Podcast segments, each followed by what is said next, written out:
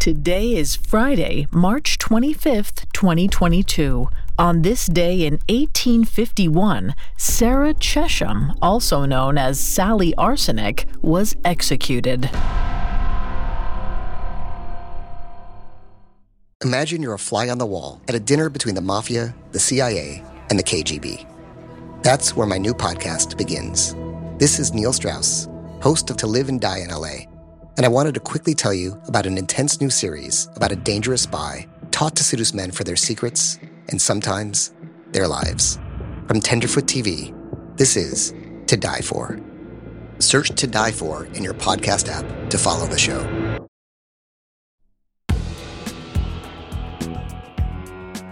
Welcome to Today in True Crime, a Spotify original from Parcast. Due to the graphic nature of these crimes, listener discretion is advised. This episode includes discussions of murder and the deaths of children. We advise extreme caution for children under 13. Today we're covering the execution of Sarah Chesham, a woman who may have been a victim of England's poison panic.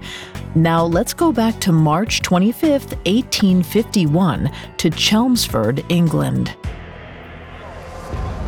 A large crowd gathered outside the town jail to watch Sarah Chesham meet her fate.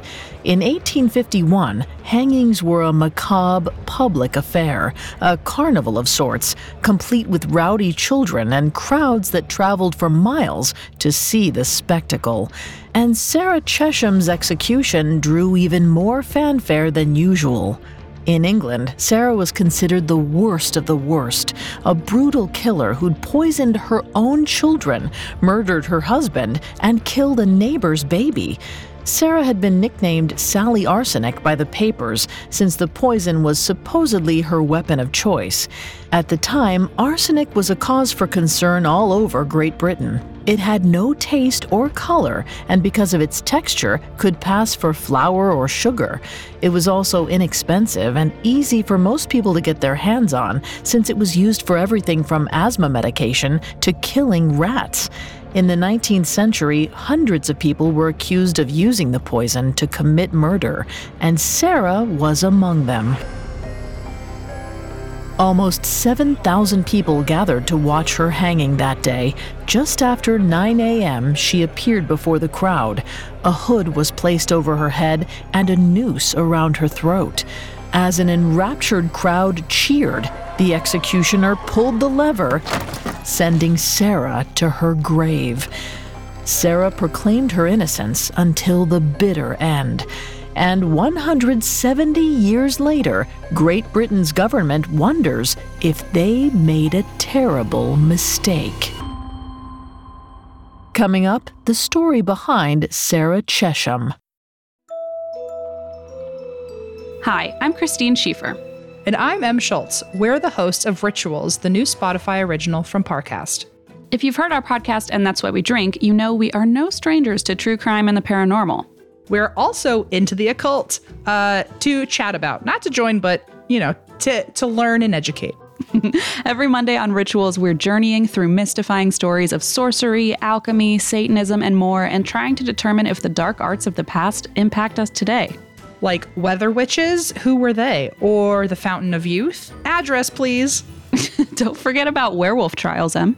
Objection, Christine. Let's not give too much away, and instead, let's tell everyone to follow our new podcast, Rituals, free and only on Spotify.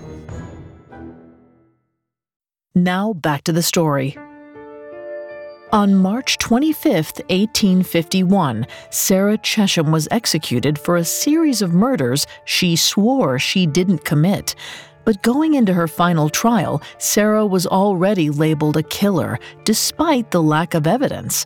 Sarah was a wife and mother of six. Her husband Richard was a farm laborer, and finances didn't come easily for the family. Neither did good health.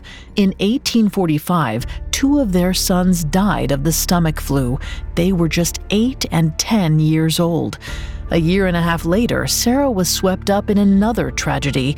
Sarah paid a visit to a neighbor, a woman named Lydia Taylor, who'd recently had a child of her own. Sarah brought the baby some rice pudding as a gift, but after eating the dessert, the boy got sick and died. Meanwhile, suspicions fell on Sarah. Other townspeople were quick to point out the coincidences. Sarah had lost her children to stomach problems less than two years prior. Before Sarah knew it, a whole theory had emerged. At the time, children had recently become eligible for life insurance. Many speculated that immoral parents might kill their kids to collect the money if they were desperate. And since Sarah had lost both of her sons, the town felt certain she'd poisoned them over greed. The accusations against Sarah were taken very seriously.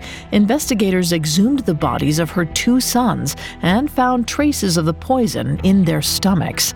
But arsenic can be found in low level doses in the human body, a fact that people in the 1850s weren't yet privy to. And when an autopsy was performed on Lydia's baby, arsenic wasn't present. Still, Sarah went on trial in 1847 and, due to the lack of concrete evidence, was acquitted. But the media stood by the original story. Sarah was continually reported as a brutal and vicious child murderer who'd escaped punishment, and the name Sally Arsenic was born. Sarah was free, but she was now a social pariah. The papers mentioned her name anytime someone died of stomach issues, although in 1850, another tragedy stormed Sarah's life, one that this time spelled her doom. Sarah's husband, Richard, died of lung disease, but the townspeople blamed the widow once again. While a jury found no reason to charge Sarah for Richard's death, the police investigated the matter further. They covertly analyzed rice from Sarah's home and found large amounts of arsenic in the bag. Nowadays, it's known that rice contains more arsenic than any other crop, and when consumed in large quantities, can be lethal, especially to younger children. Except Sarah's case was made worse by claims that she wouldn't let anyone else feed her husband. Even though it would be near impossible to prove Sarah's guilt, the prosecutors brought attempted murder charges against her. They argued that her poison weakened Richard so he could not fight the disease. Sarah's 1851 trial was a disaster. She couldn't afford an attorney, so she represented herself. She gave one rambling statement in court and didn't call any witnesses. The prosecution, on the other hand, benefited from a parade of people who shared unverified gossip about Sarah. In the end, the jury was swayed. Sarah was found guilty. A month later, a large crowd gathered in front of the jail to watch the young widow be executed. At the time, the townspeople may have felt vindicated by her execution. But today, her descendants look back on the trial as a wretched manipulation of justice. Without an attorney to defend her, Sarah was on an unequal playing field, and she may have died innocently because of it, which is why her family has worked tirelessly to clear her name. And it's finally working. In 2020, the British government agreed to reopen Sarah's case, if she's found innocent, she will be granted the royal prerogative of mercy or a posthumous pardon for her crimes. Thanks for listening to Today in True Crime. I'm Vanessa Richardson. You can find more episodes of Today in True Crime and all other Spotify originals from Parcast for free on Spotify. We'll be back with a brand new episode tomorrow in True Crime. Today in True Crime is a Spotify original from Parcast. It is executive produced by Max Cutler, sound designed by Paul Liebeskin, with production assistance by Ron Shapiro, Trent Williamson, Carly Madden, and Aaron Larson. This episode of Today in True Crime was written by John McDonough, with writing assistance by Amber Hurley and Lori Gottlieb, and fact checking by Cheyenne Lopez. I'm Vanessa Richardson.